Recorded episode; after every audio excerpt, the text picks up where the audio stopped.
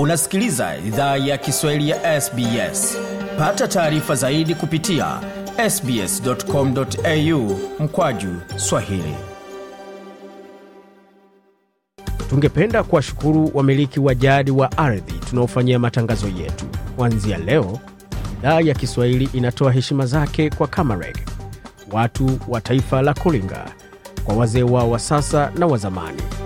Pia kuanzia leo kuna wakubali wa aboriginal na torres strait islander ambao ni wamiliki wa jadi kutoka ardhi zote unaosikiliza matangazo haya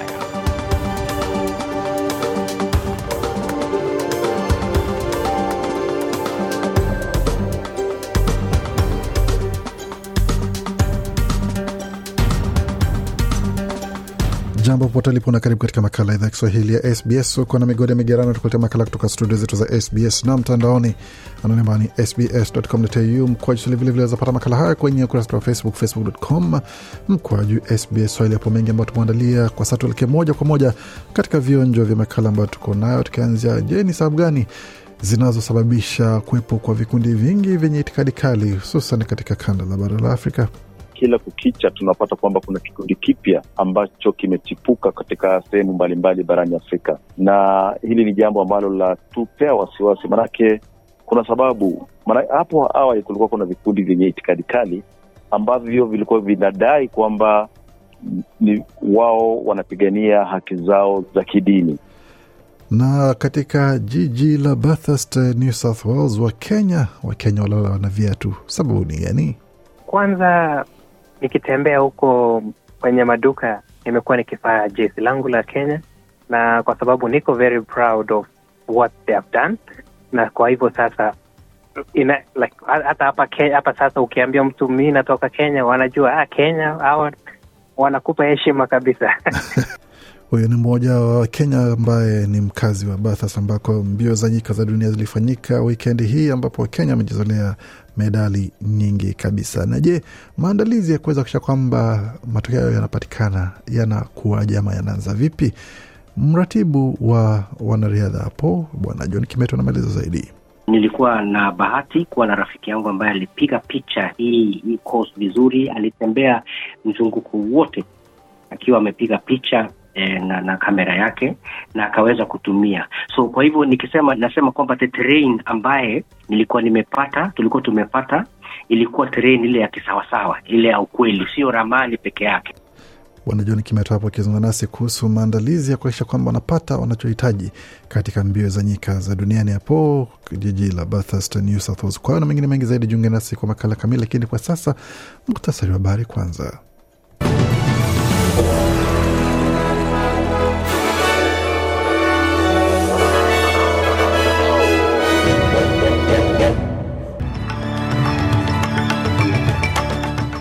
Katika muktasari wa habari tulioandalia jioni hii leo, Melbourne na mahospitali ya kipekee inayotibu magonjwa ya moyo nchini Australia kuanza kutoa huduma mjini Melbourne, wakati upepo mkali wasababisha uharibifu mkubwa katika vitongoji kadhaa vya jiji la Sydney. Na bora la moja Umoja wa Afrika almaarufu AU kuzungumza mstakabali wa mataifa matatu yanayoongozwa kijeshi na kutafuta mbinu za amani barani Afrika wakati taarifa za kusikitisha taarifa za kusikitisha zingine ambapo uchunguzi wa shirika la Amnesty wabaini ukatili wa M23 kutoka Jamhuri ya Kidemokrasia ya Kongo, na taarifa nyingine ambayo imetufikia kwa sasa ni ambayo inakusikitisha. Kabla tulikuwa tumezungumzia suala zima la tetemeko la ardhi lilotokea Uturuki, na tulikuwa tumeripoti kwamba mchezaji wa asili ya Ghana Christian Atsu alipatikana akiwa hai. Hiyo kwa mujibu wa taarifa ilikuwa imetolewa na klabu yake, lakini kwa bahati mbaya taarifa hiyo si sahihi.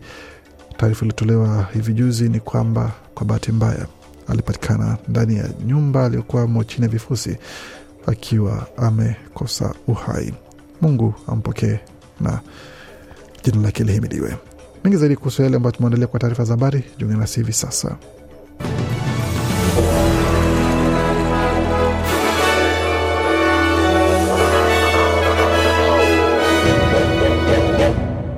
Wasikia idhaa Kiswahili ya SBS ukiwa na migode migerano, na hii hapa ni taarifa kamili ya habari kutoka studio zetu za SBS, tukianzia hapa hivi. Mji wa Melbourne unatarajiwa kufungua hospitali ya kwanza nchini Australia inayotoa matibabu ya moyo. Kiongozi wa jimbo la Victoria Daniel Andrews akiwa pamoja na waziri wa afya wa jimbo hilo Mary Ann Thomas walifanya ziara hii leo Jumapili katika hospitali ya moyo ya Victoria ambayo iko katika kitongoji cha Clayton kabla ya hospitali hiyo kuwakaribisha wagonjwa wa kwanza wiki ijayo. Hospitali hiyo itafanya upasuaji elfu mbili mia hamsini wa moyo, kutoa huduma za dharura kwa watu elfu ishirini na nane mia tatu pamoja na kutoa huduma laki moja na nane kila mwaka. Hospitali hiyo pia itatoa huduma za matibabu kwa simu, kupunguza mahitaji ya wakaaji wa maeneo ya vijijini kusafiri kumwona mtaalam, pamoja na kutumiwa kuwafunza mamia ya wanafunzi kila mwaka. Tony Kinan ni mgonjwa wa moyo anayeendelea kupata nafuu baada ya kupatwa na mshtuko wa moyo mwaka jana, na alifanyiwa upasuaji Oktoba mwaka jana vilevile. Amesema hospitali hiyo ambayo ni ya kwanza nchini Australia italeta matokeo bora kwa wagonjwa wote kutoka aina zote za maisha. It would certainly be an advantage to have rehab here. The integration component across the hospital was clearly where... Anasema bila shaka itakuwa faida ya kuchukulia hatua za kupona hapa, sehemu ya ujumuishaji katika hospitali zote. Bila shaka ndipo faida zote zitatokea. Kama mgonjwa, unaweza ona jinsi hilo litatumika kutoa uuguzi hadi kwa huduma zingine hospitalini na kupitia huduma kwa madaktari wa moyo na upasuaji. Naweza ona huu ujumuishi hapa na utakuwa na faida kubwa sana. Bwana Kinman hapo akizungumzia hospitali hiyo mpya ya moyo itakayofunguliwa hivi punde jijini Melbourne.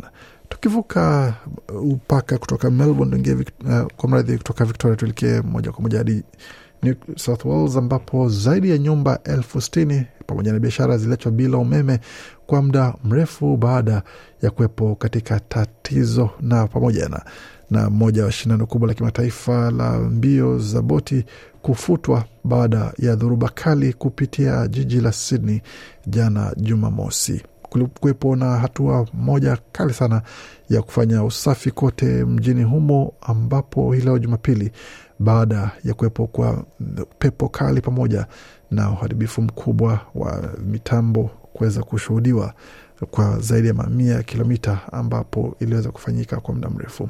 Elizabeth Olson kutoka idara ya dharura ya New South Wales ya jimbo almaarufu SES alisema kwamba walipokea zaidi ya simu elfu moja za msaada baada ya dharura hiyo, pamoja na baada ya dhoruba hiyo kugonga maeneo ya Sydney, Illawarra na hata katika maeneo mengine ya kati ya Sydney. Hapa na maelezo zaidi.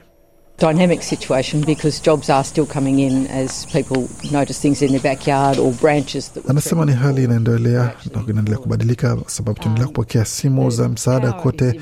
Bado kuna miti ambayo imeanguka na kuna jamii nyingi ambazo ziko katika hali mbaya sana. Kwa hiyo ni kitu ambacho kimeathiri umeme ambao unatolewa vilevile na matawi mengi, pamoja na ile miamba ya umeme vilevile imepata tatizo. Kwa hiyo kuna tatizo nyingi sana, hususan upatikanaji wa nishati, upatikanaji wa umeme, na tuendelea kufanya kazi tuwezavyo kuakisha kwamba kila kitu kinapofanyika, pamoja na hatua zote zinachukuliwa kurejesha kila kitu kipo sawa. Kuna kazi zaidi ya sabini ambazo zinaendelea kushughulikiwa na bado hazijafanyiwa utatuzi wote kwa sababu ya kiwango cha ombi ambalo tumepata.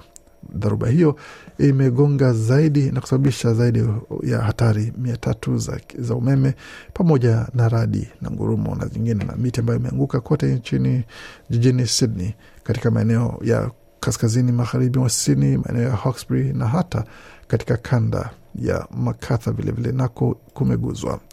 Na kutoka New South Wales tuelekea moja kwa moja hadi New Zealand ambako wiki moja tangu kimbunga Gabriel kuchapa New Zealand ambapo tarehe Februari kumi na mbili, mamlaka wamethibitisha kwamba watu wengine wawili kwa masikitiko wamefariki, hali ambayo imefikisha idadi ya watu waliofariki katika kimbunga hicho kuwa kumi na moja. Bado kuna maelfu ya watu ambao hawajulikani waliko na wanaendelea kutafutwa, ikiwemo idadi kwa sasa ni elfu sita mia nne thelathini na moja ambao bado wanaendelea kutafutwa na hawajapatikana.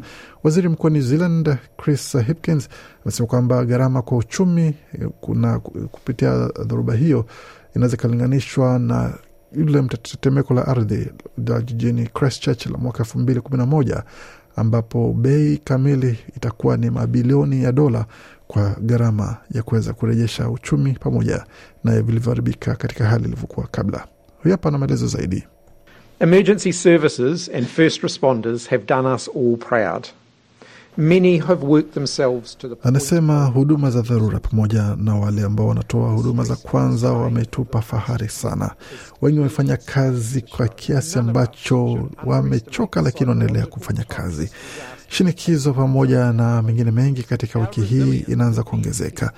Sote sote tunaona kwamba na tunaendelea kujua kwamba kuna gharama kubwa ku- kisaikolojia na vilevile tutaendelea kuwapa moyo pamoja na kuwa karibu ya wakiwi wenzetu na kuweza kuwaomba waendelee kujikakamua na waendelee kujipa moyo pamoja na waendelee kufanya juhudi zao zote kuweza kwamba tunakabiliana na janga hili na kuweza kupata kitu bora kwetu wa kiwi. Mamlaka amesema kwamba zaidi ya nyumba elfu ishirini na nane bado hazina umeme, maji safi ikiwa ni tatizo kwa sasa, na pia mimea ikiwa imeharibika na vilevile sehemu za usambaji wa bidhaa na vitu vikiwa vimevurugwa. Hata hivyo, maisha bado yanaendelea kwa kasi, hata kama ni ndogo, bado maisha yanaendelea vilevile.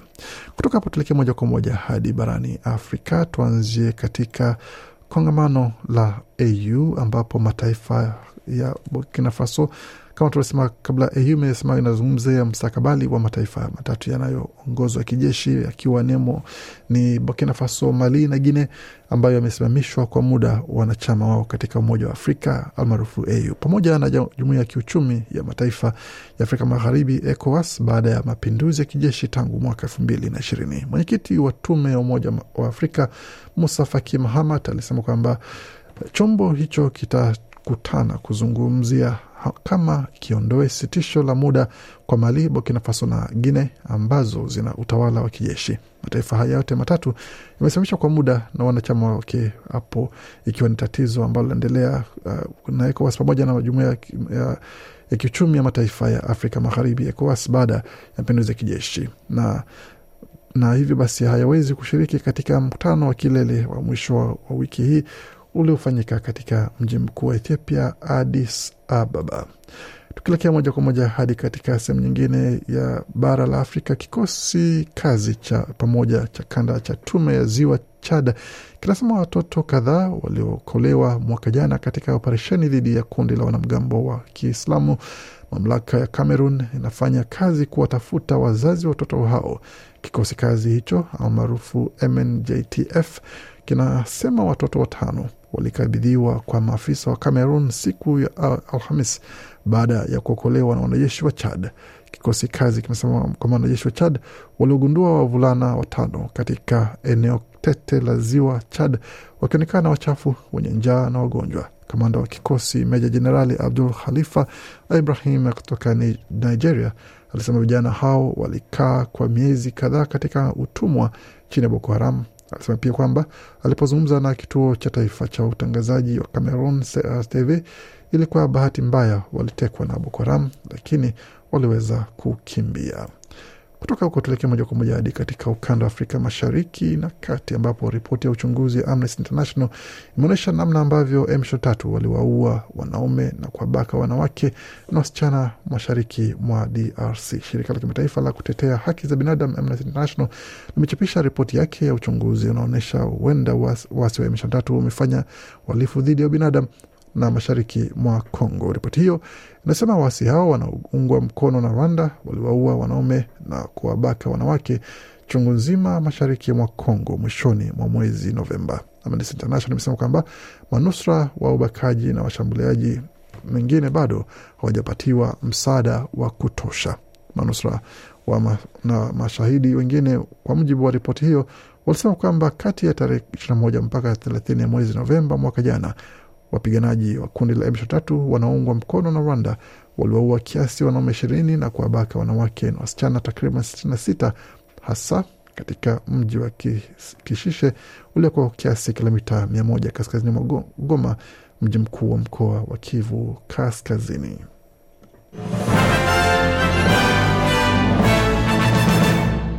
Waendelea kusikia idhaa Kiswahili ya SBS ukiwa na migodi migerani. Tuelekea moja kwa moja katika swala zima la michezo. Kutoka hapo tuingie viwanjani kuona ni kipi ambacho kimejiri, tukianzia katika mchezo wa T20 ambapo mambo yamekuwa ni hivi kwa upande wa Australia kuweza kuingia katika nusu fainali ya mchezo wa T20 baada ya kupata wicket, ushindi wa wiket sita dhidi ya wenyeji Afrika Kusini, Tim McGrath akiwa na, na mipira 33 na mikimbio 57 wakati Georgia Weman akiwa ameondoa wawili kwa 18. Katika mazungumzo aliyofanya na waandishi wa habari, McGrath alikuwa naye kusema kuhusu mechi hiyo. Bowlers did a great job. Um, few um, early wickets isn't always ideal, and then Ashton either way we consolidated. Nasema Really wanaorusha happy mpira walifanya kazi nzuri, ukiwa na wiket chache katika mechi inakuwa si nzuri, lakini tuna furaha na matokeo ambayo tumepata, na naendelea hapo kuzungumzia akisema kuhusu kile ambacho ameweza kuona pamoja na yale ambayo ameweza kupata katika mechi aliyoshiriki hapo. Ni mechi ambayo bila shaka imewapa furaha wachezaji wa Australia pamoja na wengine wengi ambao wamepata matokeo mbalimbali katika mechi, ambapo hata Australia imepata ushindi na kuingia katika nusu fainali, hali ambayo inaleta tabasamu kwa viongozi na taifa zima la Australia. Tukitazama kingine ambacho kimejiri katika ulimwengu wa soka ni pamoja na Arsenal kuweza kupata ushindi katika sekunde za mwisho, sekunde za mwisho ambapo hali ilikuwa inaonekana kwamba si hali, wakiwa nyuma, lakini wakaweza kusawazisha kupitia goli la kujifunga kwa golkipa wa, wa Aston Villa na katika sekunde ya mwisho wakitafuta goli la kusawazisha, basi Arsenal wakachomoka na kuweza kupata goli lao la ushindi na kuhakikisha kwamba wanapata ushindi mnono mno, magoli manne kwa mbili. Katika mechi iliyofuata, Manchester City ambao wanaofuata kwa karibu Arsenal na wakiongozwa na Pep Guardiola waliweza kuonyesha kwamba hali yao bado si nzuri na wakaonekana waka, kwamba mambo yanaendelea kuwa magumu kwa upande wa kuweza kutafuta namna kutetea taji lao. Je, kipi kilijiri wakati Pep Guardiola alipozungumza na waandishi wa habari baada ya mechi yao dhidi ya Nottingham Forest iliyotoka sare ya kufungana moja moja? Yeah, was a really, really good game. So we did everything. We played perfect. Guardiola sema ilikuwa mechi nzuri sana, tulifanya kila tuliwezavyo na tulifanya tengeza nafasi nzuri, lakini bahati mbaya hatukuweza kupata ushindi. Ni kwa sababu hiyo tumepoteza alama mbili na hatujapata ushindi wote. Kwa hiyo tunaendelea kujikamua na kuona kile ambacho kinajiri kwingineko. Liverpool, Bournemouth, Fulham, Everton na Southampton wote walipata ushindi katika mechi ambazo zinaendelea kuwapa shinikizo shinikizo wale ambao bila shaka wameweza kujipa nafasi katika mechi hizo, na mwalimu wa Chelsea akijipata pahali pabaya ambapo anaona kwamba wengi wanaanza kutia uh, kusema kwamba huenda wakati wake unafikia mwisho kwa sababu ya matokeo mfululizo wa matokeo mabaya, ikiwa ni mechi nane hivi sasa bila kupata ushindi. Je, atapona uh, upanga ama hatapona? Yote hayo tunaweza kuletea katika matokeo ya mechi zijazo. Katika riadha ya eh, mbio za nyika za dunia, Kiplimo amepata ushindi na katika mechi yake, wakati Chebet wa Kenya naye vilevile amepata ushindi ambao ulikuwa ni ushindi ulikuonekana ni kama hautakuwepo kwa sababu yalikuwa mbele yake alikuwa ana- ana- anaongoza kwa mita kadhaa, lakini katika dakika ama sekunde za mwisho Bichebet aliweza kuongeza kasi na kuonyesha umahiri wake na kuvuka mstari wa mwisho mbele ya Gide katika hatua ya mwisho. Beatrice Chebet hapo akapata ushindi katika mita elfu tano za mbio hizo, na tunampa pongezi na mengi zaidi kuhusu mbio hizo. Bila shaka utaweza ukasikia mazungumzo ambayo tumefanya na mwalimu pamoja na mratibu wa timu ya riadha ya Kenya na vilevile vile pamoja na Wakenya ambao walikuwa katika mbio hizo wakitueleza walichoshuhudia na kile ambacho wametoka nacho katika mbio hizo.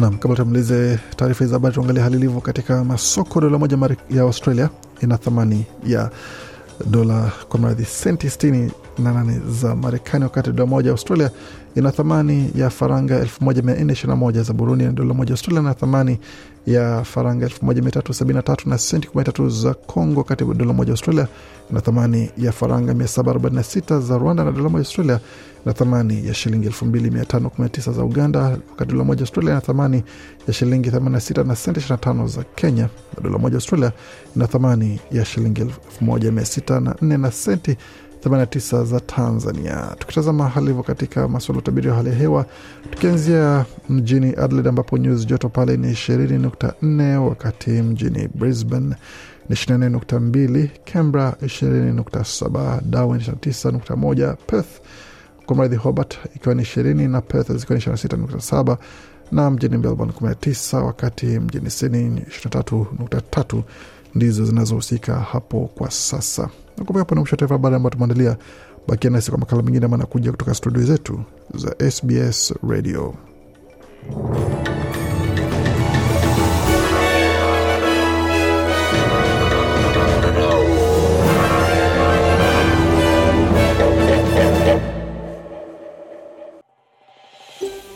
Je, unataka kusikiliza taarifa zingine kama hizi? Sikiliza zilizorekodiwa kwenye Apple, Google, Spotify au popote pale unapozipata.